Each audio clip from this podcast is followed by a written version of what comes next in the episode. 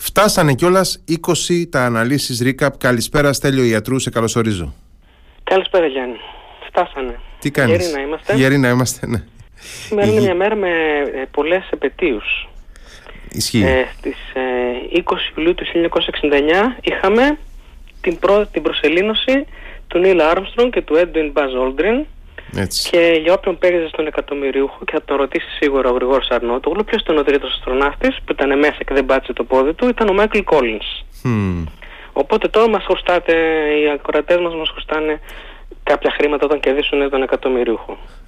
ε, στην θάλασσα της Γαλήνης προ- προσελεινώθηκαν. Επίσης, το 1402 ε, ο τρανός ε, Οθωμανός Σουλτάνος ε, Βαγιαζίτ ε, Γκιλντιρίμ που σημαίνει ε, Αστροπελέκι Γκιλντιρίμ ε, ιτήθηκε στη μάχη της Αγκύρας από τον ε, Τιμούρ Λέγκ το Μέγα, τον Τεμερλάνο της Αμαρκάνδης. Και μετά ο Τεμερλάνος τον έβαλε σε ένα κλουβί και τον έδειχνε στο ανάκτορό του στους υψηλούς του καλεσμένους, τον Βαγιαζίτ Γκιλντιρίμ. Και το Βυζάντιο κέρδισε περίπου 20 χρόνια ζωής παραπάνω. Το 1402 είναι αυτό. Μετά από το 1418-1420 ξανά ήρθαν οι Οθωμανοί να πολιορκούν το Βυζάντιο. Και τέλος, το 356 πιο προ π.Χ. γεννήθηκε ποιος; Ο Μέγας Αλέξανδρος. Έτσι. Ο Αλέξανδρος ο τρίτος της Μακεδονίας.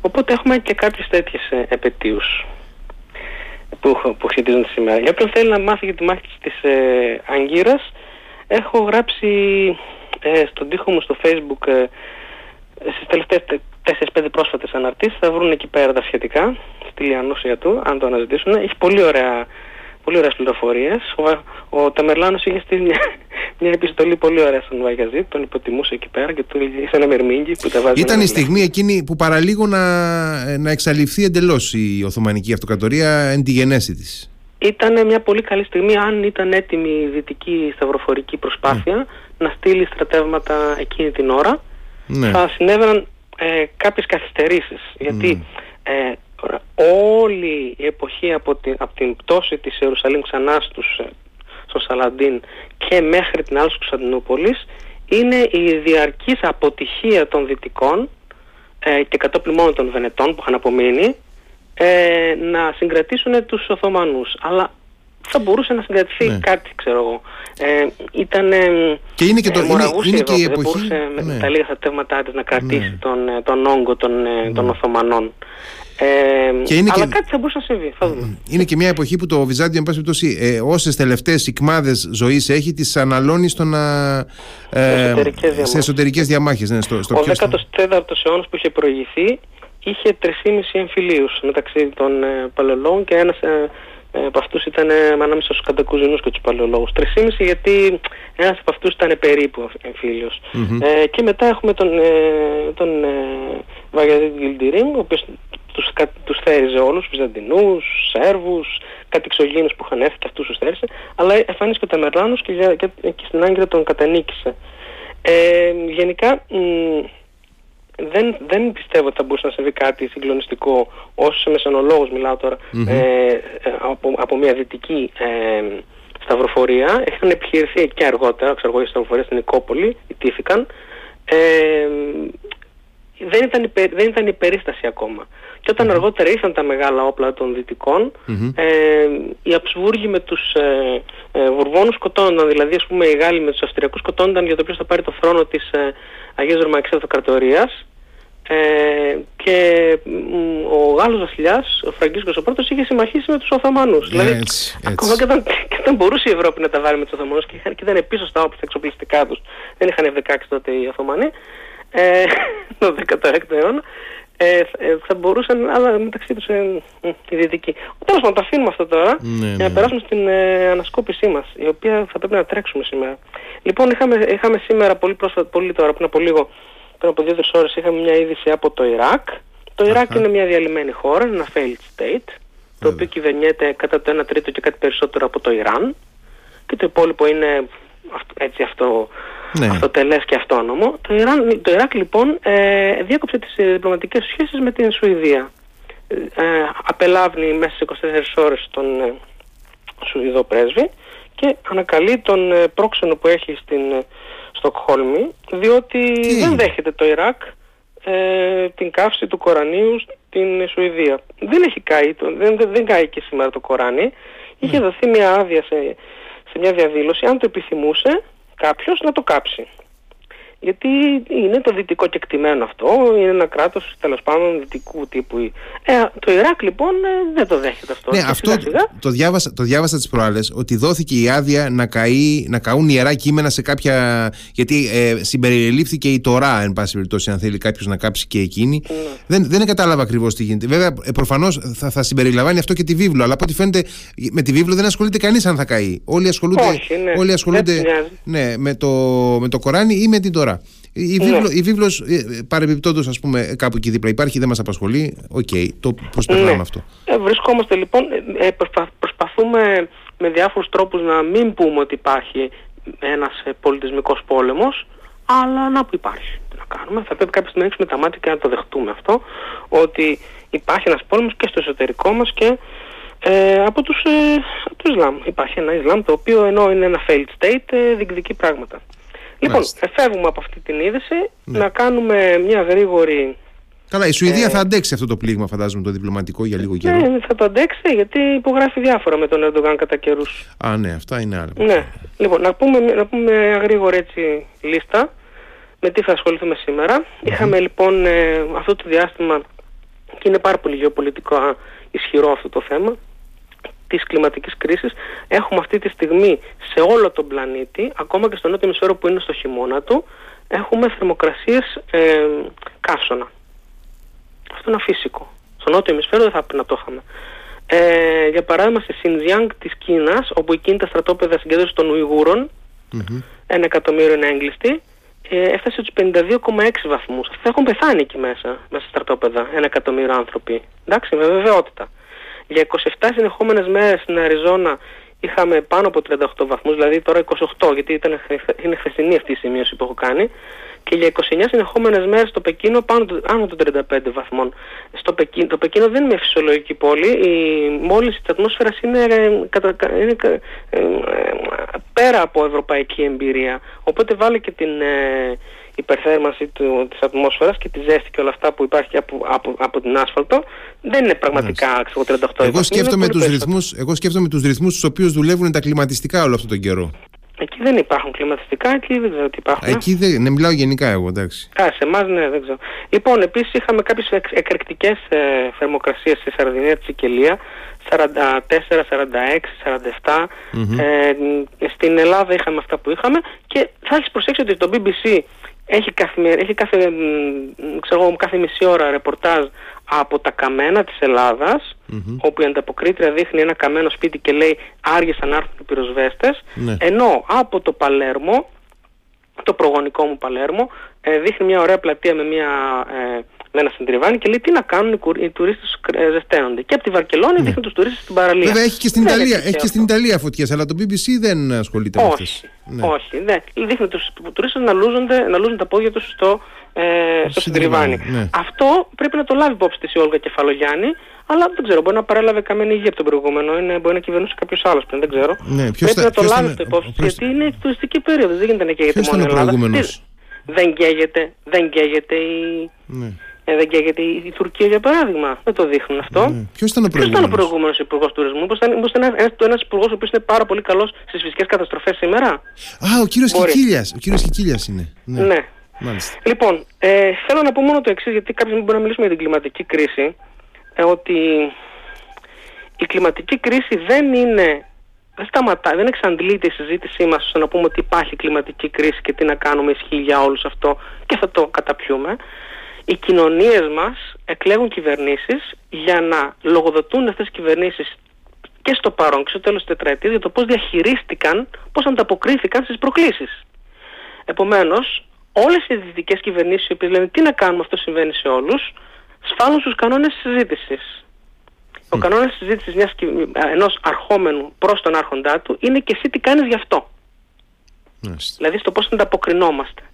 Κανείς δεν λέει ότι θα έπρεπε να παρέμβει, δεν ξέρω τι, σαν θεός ένας ηγεμόνας ή ένας αιρετός άρχοντας στο κλίμα. Αλλά τι κάνεις εσύ αυτό, πώς προετοιμάζεις θεσμικά την πατρίδα σου για να ανταποκριθεί διοικητικά, υπηρεσιακά, τον λαό, πώς αλλάζεις για παράδειγμα τα ωράρια λειτουργίας, ε, καταστημάτων, υπηρεσιών, να μην είναι τις χειρότερες ώρες της ημέρας. Ναι, τι κάνεις γι' αυτό.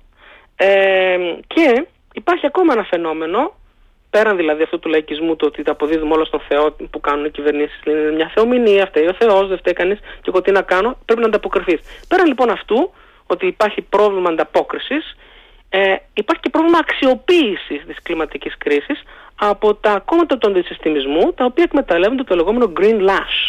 Lash στα αγγλικά είναι, η μαστί, το, μαστίγωμα. Είναι αυτό που λέμε η δυσμενής αντίδραση του κόσμου στην ε, υπερεπικοινώνηση, στο υπεραφήγημα ε, σχετικά με το περιβάλλον.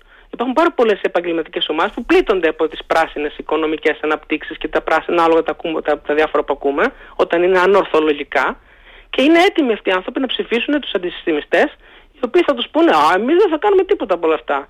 Ζήτα το πετρέλαιο, ξέρω εγώ, ε, ζήτα τα καλαμάκια, ζήτα όλα».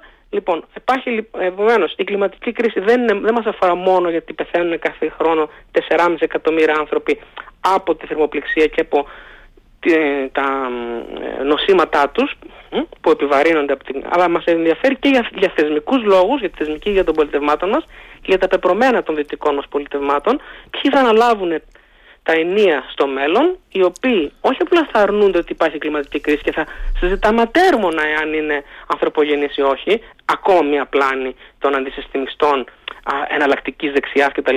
είναι ότι προσπαθούν να ρίξουν τη συζήτηση σε μια ατέρμονη υπερτεχνολογική, υπεργαστηριακή στην ανάλυση της συζήτηση, να βρούμε την τέλεια απόδειξη, δάλλως δεν ισχύει κάτι.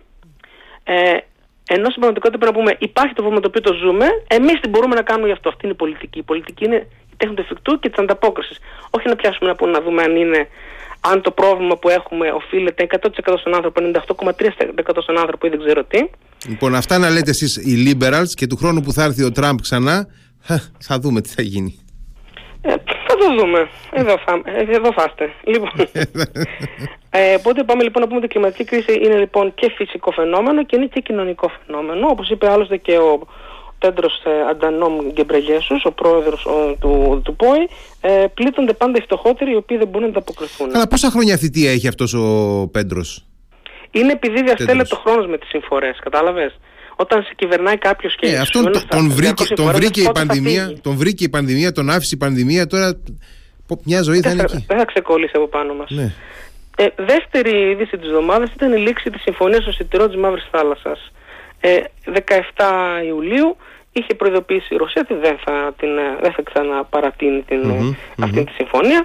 Ξεκίνησαν αμέσως ρωσικές επιθέσεις σε Οδυσσό και Μικολάγεφ, σε αυτά τα δύο λιμάνια που έχουν απομείνει ε, από τα οποία εξαγόντουσαν μέχρι τώρα τα ε, σιτηρά. Έχουν εξαχθεί πάνω από 33 εκατομμύρια τόνες σιτηρών ε, σε 45 χώρες του αναπτυσσόμενου κόσμου, του παγκόσμιου νότου που λέμε, που τα έχουν απόλυτα ανάγκη. Μεταξύ αυτών η Αίγυπτος, ο Λίβανος, ε, η Τουρκία, πολλές αφρικανικές χώρες επίσης που πεινάνε και επίσης σκέφτηκαν ε, από πέρσι ήδη από τον Αύγουστο και παρακαλούσαν τον ε, Πούτιν στη Μόσχα. Τον παρακαλούσαν από πέρσι. Εντάξει, η Τουρκία αν έχει πρόβλημα πάντως έχει λύση. Μπορεί να ανοίξει τα στενά και να πάνε νατοϊκά πλοία και να συνοδεύουν τα πλοία τα ουκρανικά. Λοιπόν, δεν έχει τέτοιο πρόβλημα γιατί θα σου απαντήσω ότι υπενήχθηκε ο Ερντογάν Α, στον Πούτιν. Για πες. Ότι εσύ κάνει ότι νομίζεις, εγώ θα εγγυηθώ με το δικό μου στόλο. Είναι δική μου πια η Μαύρη Θάλασσα. Θα εγγυηθώ εγώ με το δικό μου ε, νατοϊκό στόλο τα εξαμενόπλια ξηρού φορτίου που θα φεύγουν από την Ουκρανία και αν χτυπήσει το, ε, κάποιο δικό μου σκάφος, είναι νατοϊκό έδαφος του σκάφος, θα επικαλέσω το άρθρο 4 και αμέσως μετά το άρθρο 5 του ΝΑΤΟ. Πώς σου φαίνεται αυτό, ε, Βλαντίμιρ Βλαντίμιροβιτς; Και ο Βλαντίμιρ Βλαντίμιροβιτς αποφάσισε να μην χτυπάει πλοία, να χτυπάει τι, κατευθείαν τα, ε, λιμάνια. Σήμερα, για παράδειγμα, το πρωί είχαμε χτυπήματα στην Οδυσσό. Ξα, ξανά, ε. Ναι, ναι, ναι. αυτό, αυτό είναι η υψηλή πολιτική που κάνει ο Ερντογάν για να ξανακερδίσει το κύριο ως ανερχόμενης υπερδύναμης. Γιατί μετά τα θυμάστε εκείνα που είχε πει η Ζαχάροβα. Ε, καλά, σας καταλαβαίνουμε και εσείς κακομίρδε, είστε περιορισμένοι ναι, από το ναι. ΝΑΤΟ. Οπότε ο Πούτιν το παίζει μεγάλο ηγέτη αυτή τη στιγμή διεθνώς. Εγώ είμαι ο εγγυητής, εγώ είμαι ο διαχειριστής των πραγμάτων. Ε, είναι μια αποσταθεροποιητική ρωσική δράση σε βάρος κυβερνήσεων όπως της Αιγύπτου και του Λιβάνου ε, πλησίων του Λιβάνου βρίσκεται η Συρία τελευταία φορά που κοίταξα στο χάρτη όπου υπάρχει εκεί η ρωσική παρουσία. Ε, επίσης πολλών αφρικανικών χωρών με τις οποίες η Μόσχα ετοιμάζεται να έχει τη δεύτερη σύνοδο κορυφής Ρωσίας-Αφρικής ε, τις επόμενες τώρα καλοκαιρινές εβδομάδες Ε, μιλώντας για την Αφρική, είχαμε εξελίξεις με, την, με το thriller τι θα γίνει με την, ε, αν θα πάει στην Πρετόρια ή όχι. Τις προηγούμενες μέρες είχε ζητήσει ο Σίριλ Ραμαφόζα της Νότιας Αφρικής από τον Πούτιν να ε, αν είναι δυνατόν να μην έρθει στην Αφρική, στην Νότια Αφρική να παραστεί για να μην μπει στην δύσκολη θέση να το συλλάβει όχι. Ναι. Ε, ο Πούτιν απάντησε αυτό αποκλείεται, εγώ θα έρθω, κόψε το λαιμό σου. Ε, ξεκίνησε μια δικαστική, είχαμε πει από σε προηγούμενη ανασκόπηση, μια δικαστική διαμάχη στην Νότια Αφρική από την αντιπολίτευση που είναι ανερχόμενη πλέον δύναμη. Ε, για να υποχρεωθεί η κυβέρνηση να εφαρμόσει το, ε, ένταλμα, το διεθνές ένταλμα σύλληψης του Πούτιν. Ο Ραμαφόζα κατέθεσε ενόρκως στο δικαστήριο αυτό ότι θα σημάνει κάτι τέτοιο κήρυξη πολέμου με τη Ρωσία ε, και θα δούμε πώς θα εξελιχθεί αυτό το πράγμα. Προφανώς υπάρχουν πιέσεις στην Νότια Αφρική από τις Ηνωμένες Πολιτείες. Η ΔΑΟΣ δεν θα το σκεφτόταν τον Ραμαφόζα καν να το κάνει θέμα. Ε, να τον συλλάβει δηλαδή τον Πούτιν. Ε, δεν είναι η πρώτη φορά που θα παραβιάσει η Νότια Αφρική ένα, ένα διεθνές ένταλμα σύλληψης. Το 2015 είχε, ε, ε, δεν είχε εκτελέσει το ένταλμα σύλληψης εναντίον, εναντίον του Ομάρ Αλμπασίρ που ήταν ο, ο, ο, ο πρόεδρος του Σουδάν που, που εξέπεσε το, το 2019. Αλλά θα είναι μια πολύ δύσκολη στιγμή για την ε, Νότια Αφρική, η οποία ούτως ή άλλως διάγει μια πολύ δύσκολη εποχή, περίοδο. Υπενθυμίζω δεν έχει ηλεκτρικό ρεύμα, δεν έχει νερό, έχει κρούσματα χολέρας, ε, καίγονται με μυστηριώδεις αφορμές και αιτίες ε, τα φορτηγά τα οποία διασχίζουν τους, τους αχανείς δρόμους του στην έρημο, ε, πυρπολούνται από κάποιες ομάδες ε, και έχει και προβλήματα, εγκληματικό, έχει προβλήματα εγκληματικότητας ναι. ενδυμικά, δηλαδή πολύ σοβαρά. Ναι, ναι, ναι.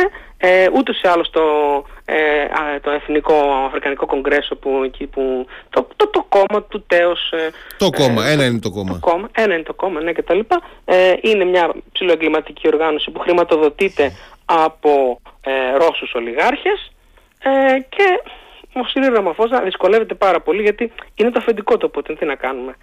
Ε, μια άλλη είδηση που είχαμε ε, αυτές τις μέρες ήταν ο Σερ Ρίτσαρντ Μούρ, ο επικεφαλής της MI6. Η MI6 είναι η εξωτερική αντικατασκοπία των, ε, των Βρετανών. Η MI5 είναι η εσωτερική υπηρεσία. Δηλαδή είναι ο Mr. Ο Mr. M.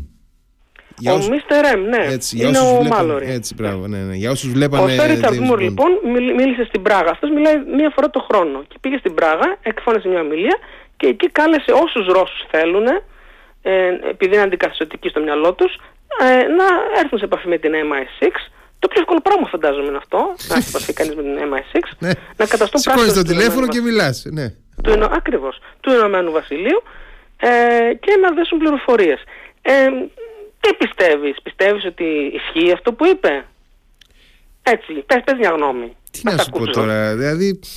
Έτσι γίνεται το recruiting. Ε, όχι, δεν γίνεται έτσι τώρα μεταξύ δεν γίνεται, έτσι. Λοιπόν, για να μην, το, να μην, να μην, να μην μακρηγορούμε, ναι. δεν γίνεται έτσι. Είναι μια μακρά διαδικασία με πάρα πολύ vetting, δηλαδή background checks, με εξετάσεις, με εκπαίδευση, με εξετάσεις, με εκπαίδευση, με εξετάσεις, με εκπαίδευση. Την οποία έχεις περάσει, υποθέτω εσύ, έτσι. Την, την... Δεν έχω ιδέα γιατί δεν μιλάς.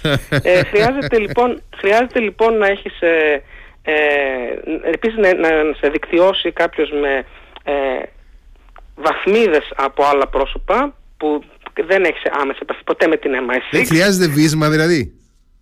Ε, όχι, αλλά υπάρχει ένα δίκτυο το οποίο έχει πολλά στεγανά. Δεν, δεν, δεν είναι σηκώσει το τηλέφωνο να πάρεις την αίμα. Προφανώς χρειάζεται εγγυήσεις. Χρειάζεται εγγυήσεις για να σε. Ναι, ναι, ναι. Και πρέπει, ναι, πρέπει να γίνει, για να γίνει κάποιος asset θα πρέπει να είναι. Ναι. Τέλος πάντων, αυτό το όλο γιατί το είπε λοιπόν ο Σερίτσαρντ μου, γιατί αστείευεται, έκανε καλοκαιρινή επιθεώρηση στο Δελφινάριο, πώς του ήρθε. Αυτό είναι μια πάγια τακτική που είχε εφαρμοστεί στο παρελθόν εναντίον της Σοβιετικής Ένωσης στην δεκαετία του 80, όταν είχε ξαναακουστεί κάτι τέτοιο από τις αμερικανικές μυστικές υπηρεσίες τότε και είχαν αρχίσει όλοι να κοιτάζουν ένας πίσω από την πλάτη μήπως όλοι οι Ρώσοι να κοιτάζουν μήπως ο, ο γείτονάς τους είναι πράκτορας. Υπάρχει μια διάχυση δηλαδή παράνοιας να ε, διευκολυνθεί. Δεν είναι η πρώτη φορά, το έχουμε ξανακούσει πριν από μερικούς μήνες και το έχουμε ξανακούσει πριν, μερικούς μήνες πριν από εκείνους τους μερικούς μήνες. Εντάξει, πάντως δεν συμβαίνουν έτσι τα πράγματα. Μάλιστα. Επανεμφάνιση πριν ναι. είπες κάτι νωρίτερα. Ε, το, απλά το ανέφερα, ναι. Λοιπόν, να πούμε τότε και εμείς δύο λόγια εδώ πέρα να τα, να τα βάλουμε κάτω ξανά. Ναι, ναι. Είχαμε, είχαμε ένα orgy of evidence. Orgy of evidence, όργιο τεκμηρίων, ονομάζουμε όταν ξαφνικά σε ένα σημείο έχουμε υπερπληθώρα από τεκμήρια τα οποία εμφανίζονται πολύ βολικά τοποθετημένα το ένα δίπλα στο άλλο. σαν να προσπαθήσουν να καθοδηγήσουν τη, τη σκέψη μας σε συγκεκριμένα πορίσματα.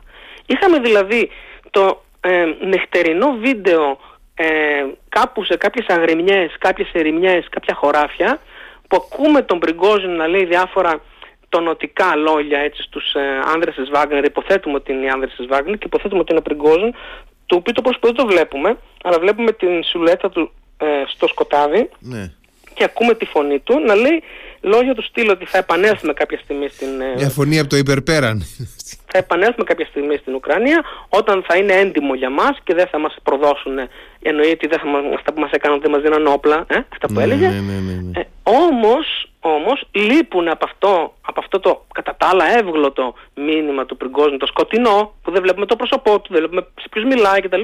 Λείπουν οι κλασικές ε, μομφές ε, συγκεκριμένες που λέει Σαϊγκού, Γκεράσιμοφ, Πασοναχούι και όλα αυτά που λέει. Δεν θέλω να μεταφράσω τι, τι είπα μόλις τώρα, ναι, πάει τώρα διατηλεοπτικό. Ναι. ναι.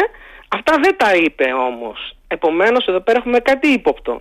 Το άλλο ύποπτο που έχουμε ήταν η φωτογραφία που έχουμε, έχει κυκλοφορήσει με τον Μπριγκόζιν ξεβράκωτο να κάθεται σε ένα Όχι, φορούσε, ράντο, σε ένα, φορούσε, φορούσε, φορούσε, φορούσε εσώρουχο. Ναι, αλλά ήταν τόσο μικροσκοπικό που θα έλεγε κανείς ότι έχει ένα συγκεκριμένο target group θα έλεγα. Είναι, ναι. Λοιπόν, θα μας αυτό, όμως, αυτό όμως για τη ρωσική κουλτούρα της ισχύως είναι ένα εξευτελιστικό οπτικό υλικό που φαν, τον φανερώνει ανθρωπάκο και ιτημένο. Ενώ πριν ήταν φορούσε την παραλλαγή του με πλήρη εξάρτηση, χωρίς να έχει το όπλο του, είχε και κάτι, κάτι γεμιστήρες παλιά, ε, και κράνος κτλ. Ναι, ναι, ναι, ναι, Ήταν δηλαδή ήρωας πολεμικός, ενώ τώρα ήταν ένας Εμφανιζόταν. Κατάλευκο γεράκος, ναι, ναι, ναι, πολύ πλαδαρό, σε ένα, σε ένα βουλιαγμένο στρατιωτικό ράντζο με τα βρωμερά του εσώρουχα. Αυτό για το ρωσικό, ε, τη ρωσική εικονολογία του, του, του ηγέτη είναι μια εικόνα εξευτελιστική, ντροπιαστική, είναι σαν να λέει δείτε τι περιμένει τον ηττημένο. Mm. Ε, που αυτόν ο οποίος τόλμησε να τα βάλει με τον ηγεμόνα, ο οποίος ε, Πούτιν πηγαίνει παντού με το στρατιωτικό του περπάτημα και το ωραίο του κουστούμάκι το 1,50 ύψος, το οποίο το αγοράζει με το παιδικό τμήμα. μαζί με τον Αντιλεξάνδρ Μετβιέντεφ. Ε, έχει έχεις ρέντα, έχεις ρέντα σήμερα. Έχεις ρέντα σήμερα. Ναι, λοιπόν, τώρα. Και έχουμε και το τρίτο, που ήταν η συνέντευξη στο ε, Afrique Media, το οποίο δεν είναι απλά ένα συνδεόμενο site, ε, με, κανάλι ξέρω εγώ, είναι της Wagner ε, που μεταδίδει την αντιγαλλική, έχουμε μιλήσει στο παρελθόν πάρα πολλές φορές ότι ένα από τα εργαλεία της Wagner είναι η αντιγαλλική προπαγάνδα στο Μάλι. Ε, και εκεί πέρα είπε ε, ότι συνεχίζει κανονικά ε, τις εργασίες της η Βάγνερ στην Αφρική. Επανέλαβε δηλαδή αυτό που είπε την δεύτερη μέρα μετά την υπόθεση του κινήματος, τη Δευτέρα 26 Ιουνίου, ο Λαυρόφ, ως εκπρόσωπος τύπου της Βάγνερ δεν είχε πει ο Λαυρόφ, ο Λαυρόφ αυτό και αυτό είναι πάρα πολύ ύποπτο ε, διότι ε, είπε νωρίτερα στην Commerçant που είναι μια επιχειρηματική εφημερίδα ε, ε, της Ρωσίας ο Πούτιν ότι δεν υπάρχει λέει νόμος που να ε, επιτρέπει την ύπαρξη ε, μισθοφορικών εταιριών, ότι οι, οι υπηρεσίες του κράτους θα επιληφθούν και ότι δεν υπάρχει η Wagner. Επομένως, εδώ πέρα έχουμε ε, μια αντίφαση. Και όλα αυτά, όλα αυτά, όλα αυτά που είπαμε, το orgy of evidence, θα μπορούσε κάλλιστα να είναι ένα υλικό που έχει φτιαχτεί με deep fake τεχνολογία και πήρε κάποιες μέρες για να φτιαχτεί από κομμένες και ραμμένες λέξεις και εκφράσεις και εικόνες του ε, ε, που προσεκτικά αφαιρέθηκαν οι προσωπικές μομφές που απίφθηνε και πάντοτε απίφθηνε και γι' αυτό είναι περίεργο που δεν τις απίφθηνε αυτή τη φορά προς τον Σοϊγκού και τον Γεράσιμοφ. Έτσι δεν είναι οι συμπεριφοριστές, τι θα λέγανε οι συμπεριφοριστές ψυχολόγοι, δεν αλλάζουν έτσι αυτά τα χούλια. Οπότε έχουμε αυτή τη στιγμή πάλι το φαινόμενο του Γευγένη του Σρέντιγκερ που έχω πει και στο παρελθόν. Ο Έρβιν Σρέντιγκερ έχει κάνει αυτό το πείραμα το νοητικό. Αν βάλουμε μία γάτα σε ένα ηχομονωμένο κουτί και τη βάλουμε και ένα φιαλίδιο με, με, με δηλητήριο, για όσο μένει το κουτί κλειστό και δεν ξέρουμε τι τρέχει, η γάτα είναι ταυτόχρονα και ζωντανή και νεκρή. Έτσι δεν είναι, δεν ξέρουμε πότε θα σπάσει το φιαλίδιο και θα πεθάνει. Είχε πει και ένας, και ένας εταίος Αμερικανός στρατηγός κάτι, ναι. ε, ότι μπορεί να είναι ήδη νεκρός. Άμα σας το πει δηλαδή ένας πλωτάρχης του βεταρικού ναυτικού, δεν θα το πιστέψετε. Χρειάζεται να είναι στρατηγός. λοιπόν, τελειώνουμε με τον Γευγένη. Ε, ήρεμος, ήρεμος γενικά είναι, όλα πάνε καλά. με τον Γευγένη Βριγκόζιν, ημίγυμνος εκεί με το, με το σοβρακάκι του. Δεν είναι εικόνες αυτές που οι οποίες συνάδουν, αυτό πρέπει να θυμούνται οι ανακροτές μας, δεν συνάδουν με την δεκαετή συμπεριφορά ναι, και παρουσία ναι. στα Με την προσωπικότητα, ναι. Και η προσωπικότητα του Πριγκόζιν. Επίσης, ε, α, χτυπάνε κατά κέφαλα την εικόνα που είχε ο ίδιος φτιάξει, όχι απλά δεν συνάδουν, αλλά την καταρρύπτουν κιόλας. Θα μπορούσε να είναι, ξέρω εγώ, μια εξαίρεση, όχι την καταρρύπτουν κιόλας. Ε, και επίσης πλήττουν το εικόνα του μελλοντικά ε, στο συλλογικό φαντασιακό των, των Ρώσων που έχουν μια συγκεκριμένη μάτσο εικόνα για το τι είναι ο ηγέτης. Είχαμε φυσικά τον, ε, την, αυτές τις μέρες και την αύξηση των αριθμών των εκαθαριστέντων στρατηγών και ταξιάρχων από το ρωσικό στράτευμα που αναπαύονται ή απολύονται. Είμαστε πάνω από τις 24 τώρα αυτή τη στιγμή που έχουν εξαφανιστεί. Ε, και έτσι λοιπόν αυτό μας δίνει την ακόμα, ακόμα μια ένδειξη ενδεχομένως mm. ότι το, η υπόθεση Πριγκόζιν αξιοποιήθηκε για κάτι που περιμέναμε ότι το, το είχαμε αναλύσει σε εκείνη την εμβόλυμη εκπομπή αυτό που είχαμε κάνει μια δευτερα mm-hmm. μετά το κίνημα. Ναι, αμέσως. Είχαμε πει ότι το veritable κίνημα που θα συνέβαινε για την ανατροπή του Πούτιν αναμενόταν το φθινόπωρο. Διότι το φθινόπωρο θα εκδηλωνόταν ενδεχομένως η κανονική Ουκρανική αντεπίθεση και θα ήταν το καθεστώς πιο ευάλωτο. Αυτή είναι η ρωσική παράδοση. Ε, οπότε ξεκίνησε δύο-τρεις μήνες νωρίτερα ένα εικονικό κίνημα και με αυτή την αφορμή γίνονται οι εκαθαρίσεις. Και ποιους εκαθαρίζει ο Πούτιν, εκαθαρίζει τα εργαλεία του Πούτιν. Όχι, εκαθαρίζει πάντα πρόσωπα που είναι μέσα από τους μηχανισμούς, μέσα από τις πυραμίδες ισχύως του Κρεμλίνου. Όπως για παράδειγμα τους στρατιωτικούς. Εντάξει, ο Πριγκόζιν δεν ανήκει σε αυτούς. Μόνο ότι έχει μια πολύ λαϊκή προβολή κτλ. Είναι εργαλείο. Δεν έχει ρίζες και μέσα στα γρανάζια των μηχανισμών.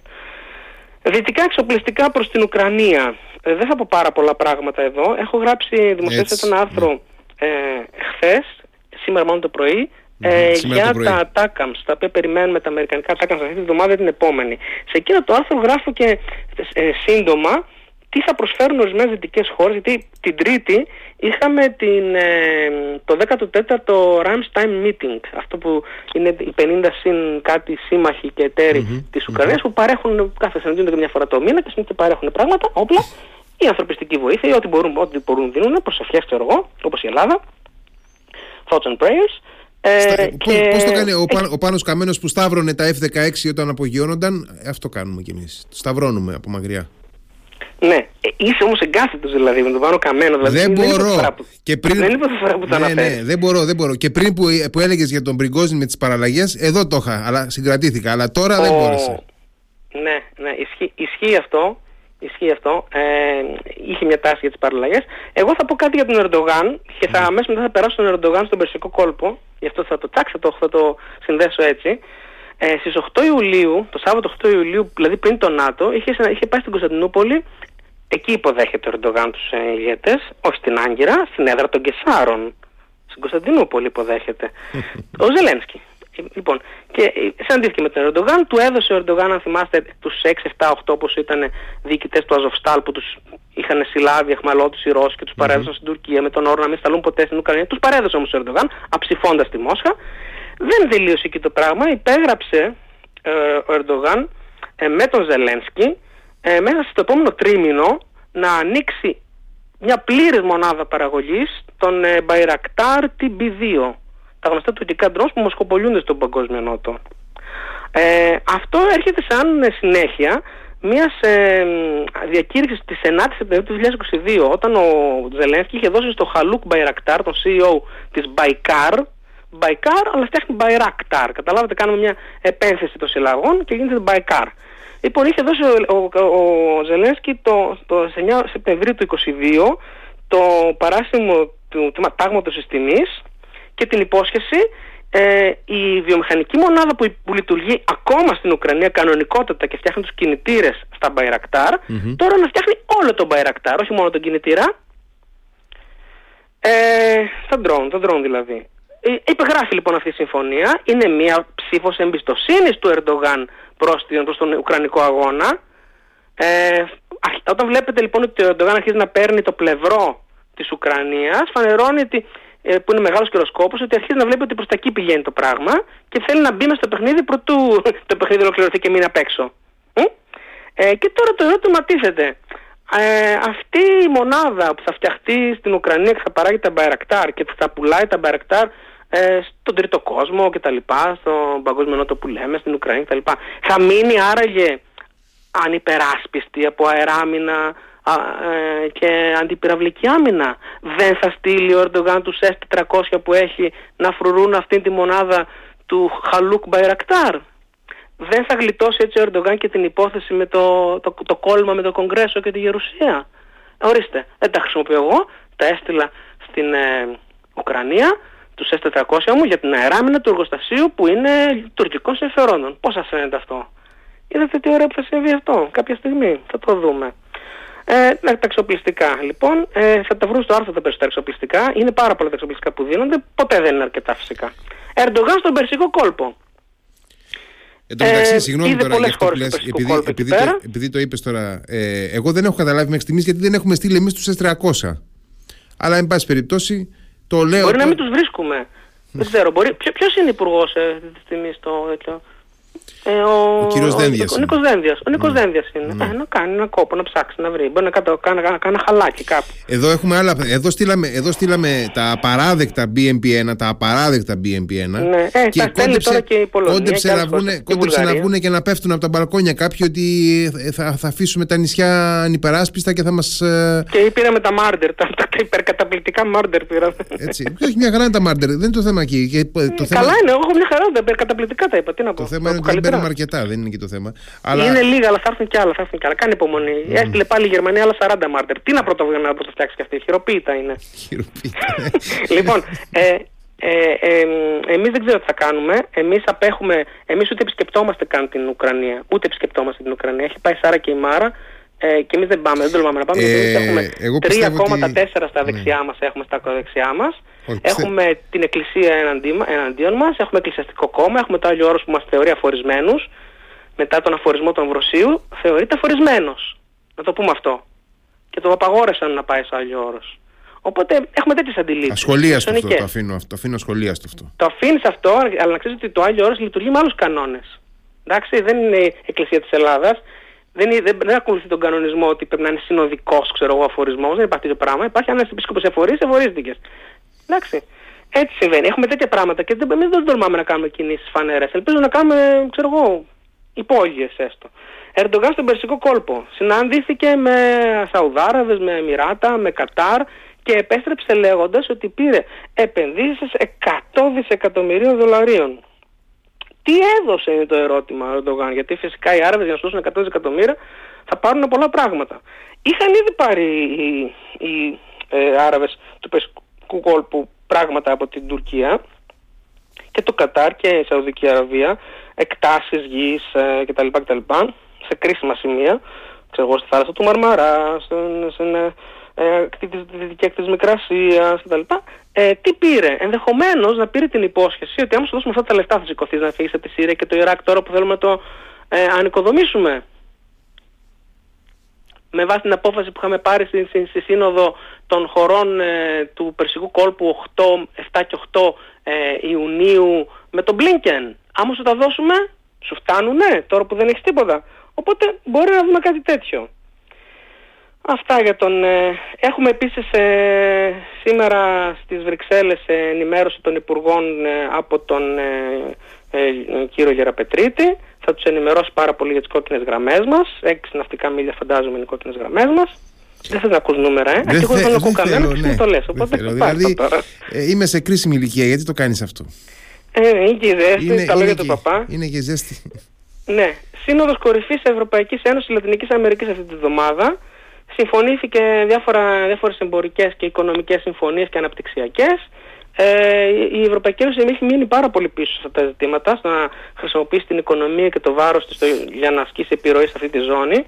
Ε, ο Λούλα είπε το εξής πολύ ενδιαφέρον. Εμείς αγαπάμε πάρα πολύ τον Αμαζόνιο οι Βραζιλιάνοι, αλλά εκεί κατοικούν και 50 εκατομμύρια άνθρωποι οι οποίοι χρειάζονται χρήματα για την ανάπτυξή τους και πρέπει να ζουν σε συνθήκες ανθρώπινες. Είναι αυτό που έλεγε κάποτε. Ε, ναι, δηλαδή, τι, ε, τι, τι εννοεί με αυτό τώρα που είπε; Ε, δηλαδή ότι. Δώστε μας λεφτά. Δηλαδή ότι, ότι εμείς τον αγαπάμε τον Αμαζόνιο, αλλά πρέπει να τον κάψουμε για να αναπτυχθεί εκεί Αποκλείεται, το εγώ πρόγραμμα, το, το αποκλείω. Αυτά τα έκανε μόνο ο κακός Μπολσονάρου τα έκανε αυτά. Ναι, είχε πει λοιπόν ο Λούλα ότι δεν θα τα κάνει, αλλά συνέβησαν. Έχει ε, διπλασιαστεί ο ρυθμός αποψήλωσης του Αμαζονίου στα χρόνια του Λούλα. Και βέβαια ο Λούλα δεν λέει όλη την αλήθεια ερχόμενος εδώ στην Ευρώπη και αλλού, ότι η Βραζιλία είναι ένα ψηλό ομοσπονδιακό κράτος που όταν παραχωρηθούν στην τάδε πολιτεία της κάποια, κάποια συμβάσεις, ξέρω εγώ, 30-40 ετών σε μια επιχείρηση, δεν αναιρούνται έτσι εύκολα επειδή άλλαξε ο πρόεδρος. Πιο συχνά αλλάζει ο πρόεδρος παρά ένα συμβόλαιο στη Βραζιλία και μετά ο πρόεδρος μπορεί να καταλήξει και στη φυλακή. Καλά, υπάρχουν, Έγινε, υπάρχουν λοιπόν, και πολλών ειδών συμβόλαια στη Βραζιλία. Υπάρχουν πολλών ειδών. Αφρική. Ε, θα πω δύο πράγματα. Το ένα το είπαμε ήδη για τον, για τον Σύρι Ραμαφόζα και τις περιπέτειές του για το αν θα πάει ή όχι στην, στην Πρετόρια την Αύγουστο ο ε, Πούτιν. Ε, Αφρική. Στην Κένια έχουμε ταραχές εβδομάδων. Ε, Στις προηγούμενες ανασκοπήσεις μας πάντοτε είχα μια παράφρα, δεν προλαβαίνουμε να την πούμε γιατί ε, με ένα καινούριο προπολογισμό που έφερε ο, ο Κενιάτης πρόεδρος που είναι δεν είναι εκλεγμένος κανείς δεν ξέρει ακριβώς ε, αυξάνει τους φόρους, αυξάνει, βάζει μια έκτακτη εισφορά κτλ. Και ε, με την παρότριση της αντιπολίτευσης κατεβαίνουν οι Κινέζοι και τα σπάνε όλα. Δεν είναι καλό πράγμα αυτό για την Αφρική, γιατί δίπλα υπάρχει η κεντροαφρικανική δημοκρατία, η οποία είναι υπό τον έλεγχο της Βάγνερ. Και πιο πέρα είναι το Μάλι και πιο πέρα είναι το Τσάντ, που επίσης είναι υπό τον έλεγχο της Βάγνερ. Νιγηρία. Έκτακτη ανάγκη κηρύχθηκε στη χώρα λόγω λοιμού με γιώτα. Ε, subsistence crisis τα λέγαμε στα αγγλικά. Ε, κρίση σπάν, σπάνης ε, τροφίμων. Εντάξει. Ε, και αυτό προτού ε, διακοπεί η ροή των σιτηρών. Έτσι, ναι. Είναι πάρα πολύ ψηλές οι τιμές εκεί στα τρόφιμα ε, και τα νομίσματα ναι. δεν, το νόμισμα δεν έχει καμία αξία Η Νιγηρία βέβαια είναι η πιο πολυάνθρωπη χώρα της Αφρικής και είναι ναι, ναι. ο υπαριθμόν ένα, υπαριθμόν ένα αφετηρία ε, ε, μετανάστευσης από την ε, υποσαχάρια Αφρική προς την Ευρώπη. Ναι, ναι, ναι. Και ε, είναι, θεωρούμε ότι στα μέσα του αιώνα μας θα είναι η πιο πολυάριθμη στην Αφρική και ενδεχομένως ε, αν αξιοποιήσει τον ορυκτό της πλούτο θα είναι ε, ανερχόμενη περιφερειακή δύναμη. Οπότε γίνεται ένα, ένας έτσι, ε, ένα φλερτ και από τη Δύση και από, την, ε, από τις ασιατικές δυνάμεις, από την Κίνα. γίνεται ένα φλερτ για το ποιος θα αποκτήσει μεγαλύτερη επιρροή εκεί. θα δούμε ποιος θα επικρατήσει, όποιος έχει το καλύτερο, όποιος έχει το καλύτερο αναπτυξιακό πρόγραμμα και τις λιγότερες απαιτήσεις. Τα είχαμε ξαναπεί αυτά. Άμα σου πει θα σου δώσω εγώ χρήματα για ανάπτυξη, αλλά θέλω να να αλλάξει αυτό, αυτό και αυτό και αυτό. Ε, και όλος λέει, Όχι, θα πάω στην, στην Κίνα που μου δίνει τα, λιγότερα και, τα περισσότερα και δεν μου ζητάει τίποτα. Να αλλάξω. Να, να με αφήσω, να αφήσω όπως είμαι. Ε, είχε πει τότε ο, ο Πούτιν, τι είχε πει, δεν νομίζω ότι θα σας λύσουν τα σίδερα της Ουκρανίας. Είχε πει στους ε, Αφρικανούς, θυμάστε στην αποστολή τότε στη Μόσχα πριν από κανένα μήνα. Ναι, ναι. Δεν θα σας λύσουν τα σίδερα της Ουκρανίας. Ορίστε, έχουν λείψει ήδη. Ε, Ισραήλ. Έχουμε και στο Ισραήλ ειδήσεις και εκτός Ισραήλ ειδήσεις για το Ισραήλ.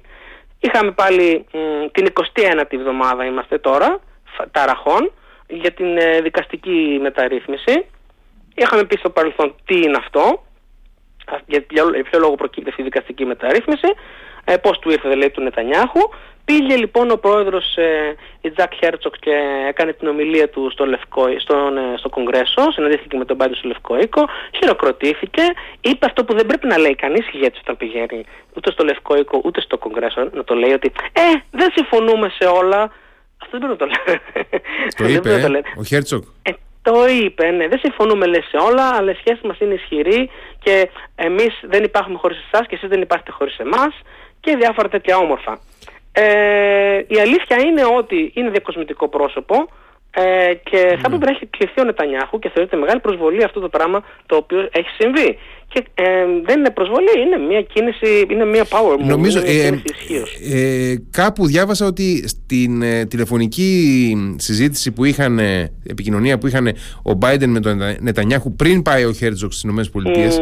του είπε ότι έλα να τα πούμε και από κοντά. Τον κάλεσε, λέει, στις ΗΠΑ. Όχι. Όχι. δεν του είπε έτσι. Είπε, είπες θα ήταν καλό να τα πούμε και από κοντά. Δεν του είπε έλα και να τα πούμε από κοντά.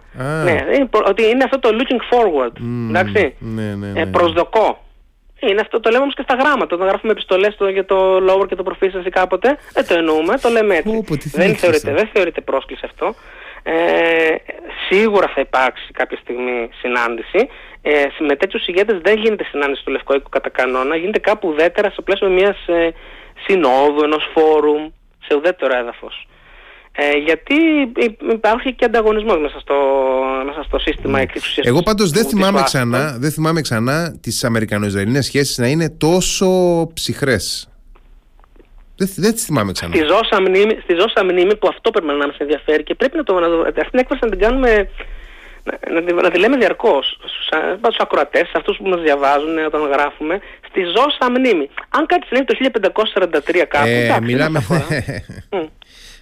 Μιλάμε από τότε που υπάρχει το κράτος του Ισραήλ και εγώ, εγώ, μιλάω από τη δεκαετία τέλος πάντων του 90 που θυμάμαι. Τον πρώτο μήνα που εκλέγεται, τον πρώτο μήνα που εκλέγεται ένας πρωθυπουργός του Ισραήλ έχει επισκεφτεί το Λευκό Οίκο. Ναι.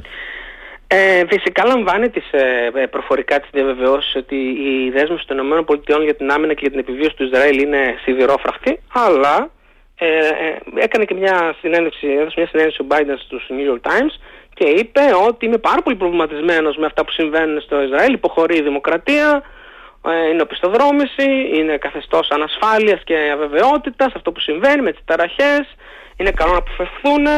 Ε, όταν μιλάει, είναι, έχω, έχω πολλές φορές πει, υπάρχει στην Αποκάλυψη ένας στίχος που λέει ότι ε, ε, είναι ο δράκον ο οποίος μιλάει με, το, με, το, με τη γλώσσα του αρνίου.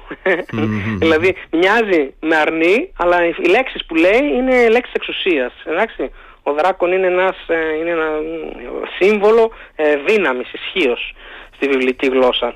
Οπότε πρέπει να προσέχουμε τι λέει όταν λέει, κάτι, όταν λέει, όταν λέει ο, ο Μπλίνκεν στον Χακάν Φιντάν σας υπενθυμίζω ότι ο πρόεδρος Biden θα επιθυμούσε a desire, εντάξει, έχει μια επιθυμία να μπει η Σουηδία μέσα αυτό δεν είναι μια κοινωνική ας πούμε έτσι κουβέντα πάμε και για ένα τσάι και για βιβλίο τσάι και συμπάθεια είναι ένας έσχημος τρόπος για να πεις σου απαιτώ κάτι.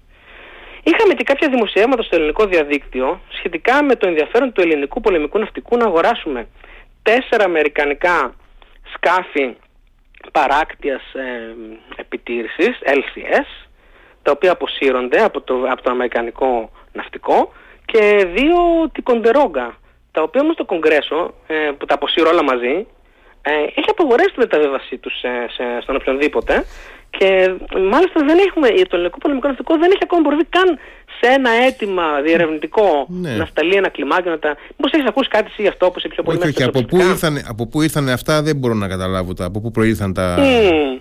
Και εγώ αυτό παραξενεύομαι. Ήρθαν όλα μαζεμένα από κάποια γνωστά military sites που έχουμε εδώ στην Ελλάδα, το οποίο το ένα αντιγράφει το άλλο και μου κάνει πάρα πολύ εντύπωση αυτό.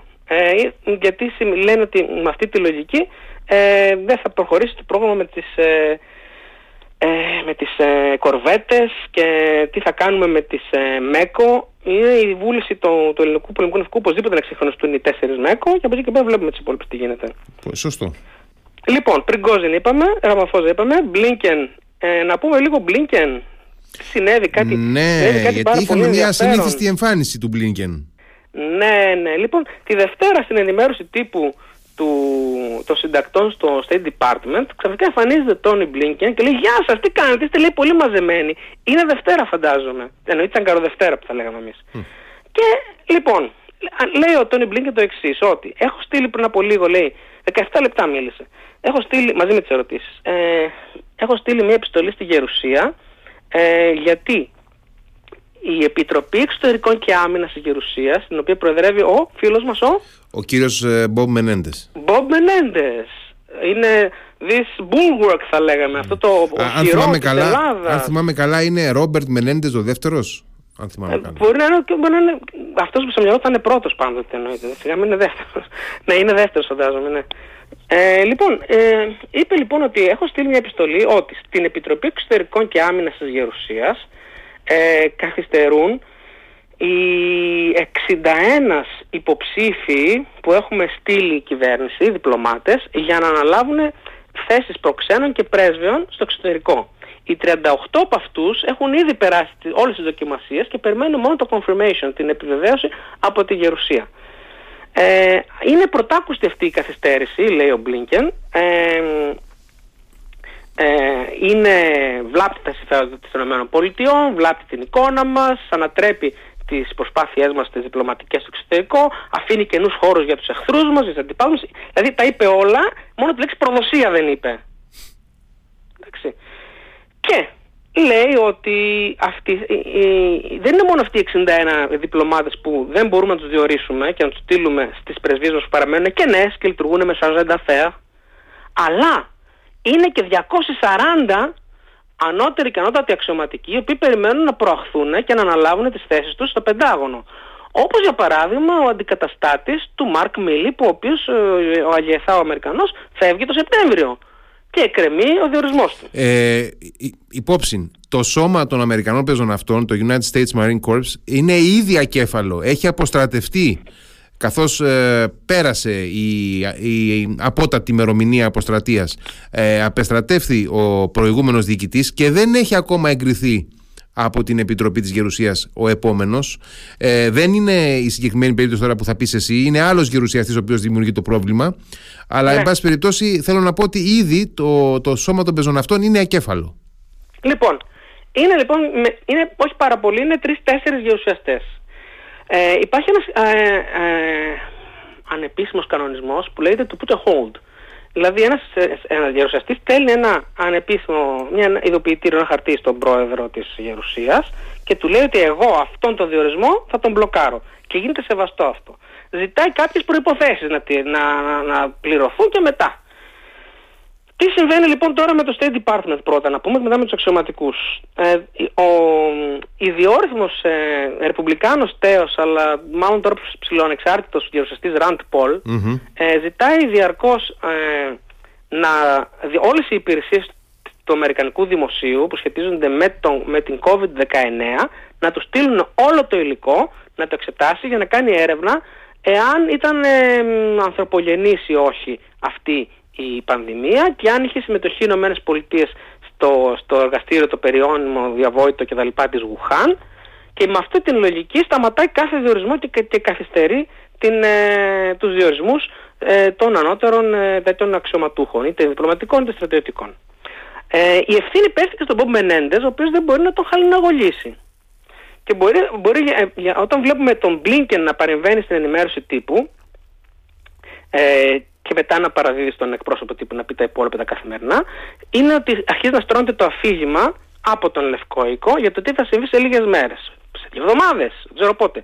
Μπορεί να ζητηθεί για παράδειγμα από τον Bob Menendez του step down, να αποχωρήσει από τη θέση του, γιατί προφανώς δυσλειτουργεί η επιτροπή της οποίας προείσταται. Και πρέπει να αναλάβει κάποιος ο οποίος θα μπορέσει να προχωρήσει τα πράγματα. Στις ΗΠΑ λογοδοτούν οι αιρετοί άρχοντες. Δεν μπορεί η επιτροπή σου να μην παράγει έργο να παρεμποδίζει την ευημερία του κράτους, τη λειτουργία των θεσμών, των μηχανισμών κτλ. Και να παραμένει στη θέση σου. Κάτι ερώτησες. Όχι, λέω την εθνική ασφάλεια. Ναι, τα είπε όλα αυτά. Τα είπε όλα αυτά. Είναι, είπε, είπε όπως θα λέμε στα αγγλικά, a Είπε μια, μια λίστα ολόκληρη από επιχειρήματα ο Μπλίνκεν, τα οποία μόνο την πρέλεξη προδοσία δεν είπε. Εντάξει, είπε ότι ουσιαστικά επιτρέπουμε με αυτόν τον τρόπο να δυσλειτουργεί η αμερικανική εξωτερική πολιτική και προβολή ισχύως ε, της χώρας στον πλανήτη ε, και, επιτρέπουμε τον, και επιτρέπουμε γεωπολιτικά κενά στους εχθρούς να τα εκμεταλλευτούμε. Δεν έχουμε επαφές με τους δυτικούς ηγέτες, δεν μας λαμβάνουν στα σοβαρά, δεν προωθούμε τα αμερικανικά συμφέροντα, δεν προωθούμε τις επιχειρήσεις μας, είναι αλλιώς να έχουμε σαρζέντα και αλλιώς να έχουμε πρέσβη κτλ. Εκτός από το Rand Paul, βέβαια, α, επίσης να πούμε ότι μετά το καλοκαίρι λήγουν οι θητείε των πρέσβεων στην Αίγυπτο, στο Ισραήλ, στην Ιορδανία και στο Λίβανο. Τυχαίες χώρες. Δεν έχουν καμία σημασία στα γεωπολιτικά, έχουν ναι, αυτές οι χώρες. Ναι, ναι, Όχι φυσικά. Τυχαίε. Μαζί με τον Άγιο Μαρίνο, φαντάζομαι. Πρόκειται για πολύ κρίσιμες χώρες, λοιπόν. Επίσης, Αφρικανική Ένωση. Στην Αφρικανική Ένωση, ε, η, Αμερικα... η Αμερικανίδα υποψήφια για τη θέση της μονίμου εκπροσώπου ε, στα, ε, έχει μπλοκαριστεί από έναν άλλο γερουσιαστή επειδή ακολουθεί την λεγόμενη woke agenda ναι, για ναι. τα δικαιώματα κτλ. Αυτός ο ίδιος είναι που μπλοκάρει και το σώμα των πεζοναυτών. Αυτός είναι, ναι, ναι, ναι. ναι. Ο αντι-woke. Ναι, ναι, ναι, ναι, ναι, ναι. ναι. Ε, και επίσης ε, σε, ε, ε, ο διορισμός, εκκρεμεί ο διορισμός του ε, επικεφαλής, ο οποίος έχει το βαθμό του πρέσβη, ε, για την διεθνή αντιτρομοκρατική, ε, τον διεθνή αντιτρομοκρατικό συνασπισμό. Έχουμε μιλήσει για τον συνασπισμό ε, κατά της τρομοκρατίας, ε, μια, ένας συνέδριο στην Ιαμέη που είχε γίνει το, την Άνοιξη. Είναι ε, αυτός, είναι λοιπόν αυτός ο είναι αυτός, πολύ τέτοιοι διορισμοί. Ναι, είναι αυτός ο φορέας που είχε συσταθεί κατά του ίσης, δεν είναι; Αυτός είναι, ναι. Mm. Νταές, Ίσης ε, και αυτός εδώ ασχολείται και με τη Βάγνερ. Ναι, ναι, ναι, ναι. ναι.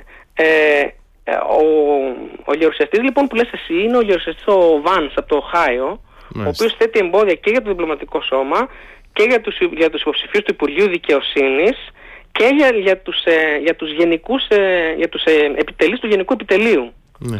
Ε, και εννοείται ότι έτσι σταματάει και όλους τους από κάτω. Όλους, την πρόοδο και, το, και την, προ, την προογωγή και τον από κάτω. Τον ανώτερο που θα γίνουν ανώτατοι. Ο Βάνς.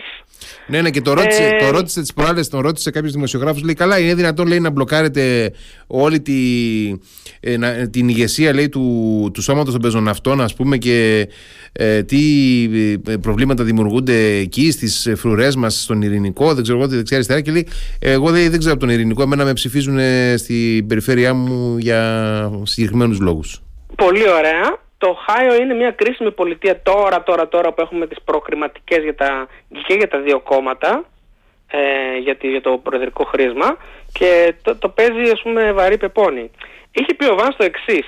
Δήθεν τώρα ας πούμε ότι υπερασπίζεται και αυτός τα εθνικά συμφέροντα. Λέει ότι εγώ δεν ψηφίζω αυτούς εδώ, μάλλον μπλοκάρω τον διορισμό τους, μόλον ότι είναι καριέρας άνθρωποι και είναι ακομάτιστοι και δεν βρίσκω κάτι να τους, να τους ψέξω, εντάξει, και να τους προσάψω δεν τους, ψηφί, δεν τους, ε, προ, ε, τους μπλοκάρω, δεν τους αφήνω να προχωρήσουν, διότι έχουμε με τις επιλογές μας, τέτοιων προσώπων δηλαδή, οικοδομήσει μια εξωτερική πολιτική επιρροής ηθικοποίησης, εννοεί το woke agenda, και διδασκαλίας, έτσι, διδακτισμού των ε, χωρών, οι οποίες δεν θέλουν να έχουν κάποια σχέση με αυτές τις, ε, αυτές τις ε, δικές μας ε, ιδεολειψίες.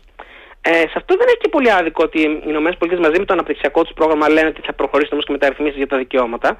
Αλλά τι να κάνουν οι ΗΠΑ, δηλαδή αυτό είναι το μοντέλο της Δυτικής Δημοκρατίας, δεν γίνεται διαφορετικά. Και συνεχίζει ο Βαν και λέει ότι οι Κινέζοι από την μεριά τους έχουν μια εξωτερική πολιτική όπου κατασκευάζουν λέει, δρόμους, γέφυρες, ε, ε, υποδομές ε, και δίνουν λεφτά σε φτωχούς ανθρώπους. Δεν μπορούμε και εμείς να κάνουμε κάτι τέτοιο. Είχε πει στην, από το βήμα της Γερουσία, τον είχα ακούσει να το λέει αυτό. Ε, λοιπόν, αυτό ακούγεται εύλογο και γενικά η εναλλακτική δεξιά λέει πάρα πολλά εύλογα πράγματα που ακούγονται εύλογα. Στην πραγματικότητα έχουμε ξαναπεί ότι είναι asset της δυτικής υπεροχής στον πλανήτη η δημοκρατικότητα και ο φιλελευθερισμός των πολιτευμάτων μας. Δεν είναι ένα εμπόδιο ή ένα παρελκόμενο ή ένα αξεσουάρ. Αυτά που τα χαρακτηριστικά του δυτικού κεκτημένου είναι που εξασφαλίζουν ότι έχουμε τόση ανάπτυξη εμείς ώστε να μπορούμε να την εξαγάγουμε και στους εταίρους και συμμάχους μας. Και ότι δεν μπορούμε να αφαιρέσουμε από το ένα, από την παροχή ανάπτυξης για παράδειγμα και επενδύσεων, να αφαιρέσουμε κάτι τέτοιο ότι χρειάζεται και θεσμικές μεταρρυθμίσεις, να είναι υγιές το θεσμικό περιβάλλον, να μην είναι διεφθαρμένο, να μην καταλήγουν τα χρήματά μας στις, στις βαλίτσες, ε, ξέρω εγώ... Ε, αυτά τα, θέματα τώρα, αυτά τα θέματα τώρα, αλλά δεν τα ξέρει αυτά ο κύριος από το ναι. Οχάιο, αυτά τα θέματα είναι λιμένα από, τη, από τον 5ο αιώνα π.Χ. από το Θοκιδίδη, τα έχει περιγράψει ο Θοκιδίδης όλα αυτά. Ε, εγώ κατά καιρούς γράφω κάτι για το Θοκιδίδη. Συγγράφεις πολλά, λοιπόν, πολλά για το Για να κλείσω αυτή την υπόθεση με το State Department, μας ενδιαφέρει διότι όπως παρατηρήσαμε είναι ασυνήθιστο να εμφανίζει τον Blinken και να λέει αυτά τα πράγματα, να ξεμπροστιάζει τη γερουσία. Μας ενδιαφέρει διότι αφορά την επιτροπή του Bob Menendez που τόσα πολλά έχουμε εξαρτήσει από τον Bob Menendez για την ευημερία της χώρας μας. Αν του τύχει ένα δυστύχημα, καμία δίκη για παράδειγμα, άμα του τύχει, που τον θέσει σε δύσκολη θέση και τον υποχρεώσει να κατέβει από την έδρα του, θα αναλάβει ο Dick Durbin, ο οποίος έχει τις ίδιες απόψεις, αλλά δεν ξέρω αν είναι τόσο ίδιε με τα, με τα συμφέροντα των Αθηνών. Και με αυτά νομίζω ότι πρέπει να τελειώσουμε γιατί παρήλθε ο χρόνος. Είχαμε και επίσκεψη Κίσιγκερ σήμερα στο, στον πρόεδρο ΣΥ, στο Πεκίνο, του έπε τα καλύτερα λόγια για το ρόλο του τότε με τον Νίξον το, το Φεβρουάριο του 1972, όταν πήγε ο Νίξον και ο Κίσιγκερ στο Πεκίνο, στον πρόεδρο Μάο και βάλανε την Κίνα μέσα στο, στο ε, διεθνές σύστημα ασφαλείας. Αυτό το κάνανε όχι για την, για την καλή για την καλή τους καρδιά, που δεν είχαν καλή καρδιά, το κάνανε για να τρομάξουν τη Σοβιετική Ένωση. Ε, και είναι 100 χρονών και τον επενούσαν τα κινέζικα. Γενικά οι Κινέζοι έχουν πάρα πολλές ε, πολυσύλλαβες λέξεις όταν θέλουν ε, για να επενέσουν κάποιον που είναι ήδη με το ένα πόδι στον τάφο και τους είναι κίνδυνος. Αυτά, καλό Σαββατοκύριακο να έχουμε. Να μείνετε μακριά από τον ήλιο και από τη ζέστη. Εγώ θα πάω κάπου ορεινά. Σε ζηλεύω. Ναι. Μακριά. Είσαι μοντανιάχ που θα λέγανε οι Γάλλοι. μοντανιάχ. Ενώ, ενώ ο Γκόζ είναι σαν, κιλ, σαν κιλότ. ναι, ναι. Αν και βέβαια εκεί η λέξη κιλότ είναι αυτό που λέτε εσείς εκεί στην Κρήτη, η γκυλότα. Ναι, Αυτό το- η, το- η, η, η η βράκα βράκα. που λένε. Ναι, ναι, ναι. Ναι, ναι, ναι, η γκυλότα. Ναι, ναι, Γι' αυτό, σαν και, κιλότ, ναι. γι' αυτό και σε κάποιες, ε, σε κάποιες ιστορίες ε, της Γαλλικής Επανάστασης τους, ε, τους λένε αβράκοτους. Αβράκο τους, ναι, ναι, Ναι, ναι. ναι, ναι, ναι. Ε, γιατί εκείνη την εποχή όταν γραφόντουσαν αυτά τα, τα ελληνικά βιβλία, η βράκα ήταν αυτό το πράγμα. Ε, οπότε ας μπουν να διαβάσουν και το άρθρο μου για, το, για τους Attackams, ε, γιατί έχει ορισμένα πράγματα που είναι πέρα για τους Attackams, όχι Οπωσδήποτε. μόνο δηλαδή για τους βαλιστικούς αμερικανικούς παράλληλους που έρχονται. Οπωσδήποτε. Ε, είναι και ορισμένα άλλα πράγματα μέσα στο κείμενο, γιατί αυτή τη δουλειά κάνω εγώ, να ξεκινάω από ένα πράγμα και να χώνω και τα 35 πράγματα ακόμα στα σούπερ μάρκετ. Γι' είναι. αυτό σε αγαπάμε. Ε, ναι, τέτοια λέτε. λοιπόν, καλό Σαββατοκύριακο να έχετε γεροί να είστε. Καλό Σαββατοκύριακο, καλό τριήμερο λοιπόν σε όλους ε, με δροσιά όσο είναι δυνατόν. Ε, Στέλιο, να σε καλά. Τα ξαναλέμε. Τα ξαναλέμε.